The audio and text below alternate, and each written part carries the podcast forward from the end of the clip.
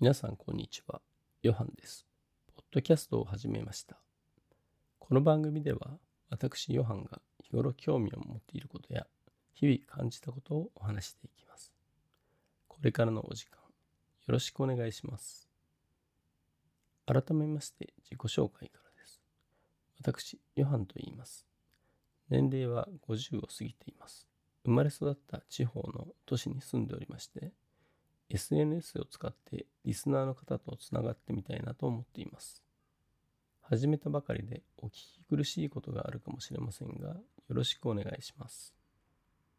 今日のテーマは家庭菜園の話です。皆さんは何か植物を育てていますか？植物というと観葉植物が洒落てていいなと思われるかもしれませんが、私の家ではプランターを使って植物を育てています。何を育てているかというと、花とか野菜です。季節に応じて種から育てています。現在の花は朝顔です。プランターに棒を刺して網を張って朝顔のつるが伸びています。ようやく花が咲き出しました。野菜はミニトマトを育てています。ミニトマトは苗を買ってプランターに植えています。小さい苗でしたが、植えていち、にかげつでぐんぐん成長しました。伸びるに任せていたので、棒で支えが必要になるくらいに大きくなりました。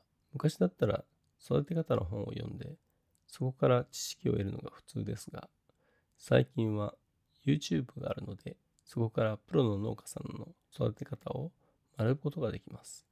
時代の流れを感じます。農家さんによって言ってることは違いますが、茎をどれくらいまで伸ばすか、脇芽の処理方法、実を大きくするにはどうするかなどを学ぶことができました。とは言っても、すでに大きくなってて、支える支柱が支えきれずにグラグラしていますけどね。実が大きくなるのも赤くなるのも個体差があります。ようやく赤くなったものを初めて食べましたが、衝撃的な味でした。スーパーで売ってるものは実がきれいで大きさも揃っているのですが、口に入れたら水っぽくて、あまり美味しいとは思えないんです。その辺があまりミニトマトが好きでない原因でした。ところがプランターで作ったトマトは小さいながらも色は真っ赤、口に入れたら味が濃厚で完熟トマトそのもの。味が濃いなと感動しました。プランターでにかぶ育てているので数は多く収穫できませんが、にじゅう、さんじゅうつうは楽しめます。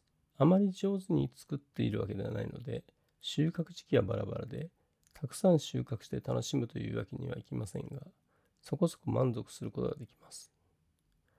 家庭菜園についての話はまだまだありますので、またの機会にご紹介したいと思います。こんな感じで自分の体験をもとに家庭菜園に関する情報をご紹介しました。リスナーの皆様から家庭菜園についてのエピソードなどを教えていただければありがたいです。そろそろお別れの時間になりました。皆様の貴重なお時間をいただきありがとうございました。次回以降も私、ヨハンが興味を持ったことや日々感じたことをお話ししていきます。それでは失礼します。ヨハンでした。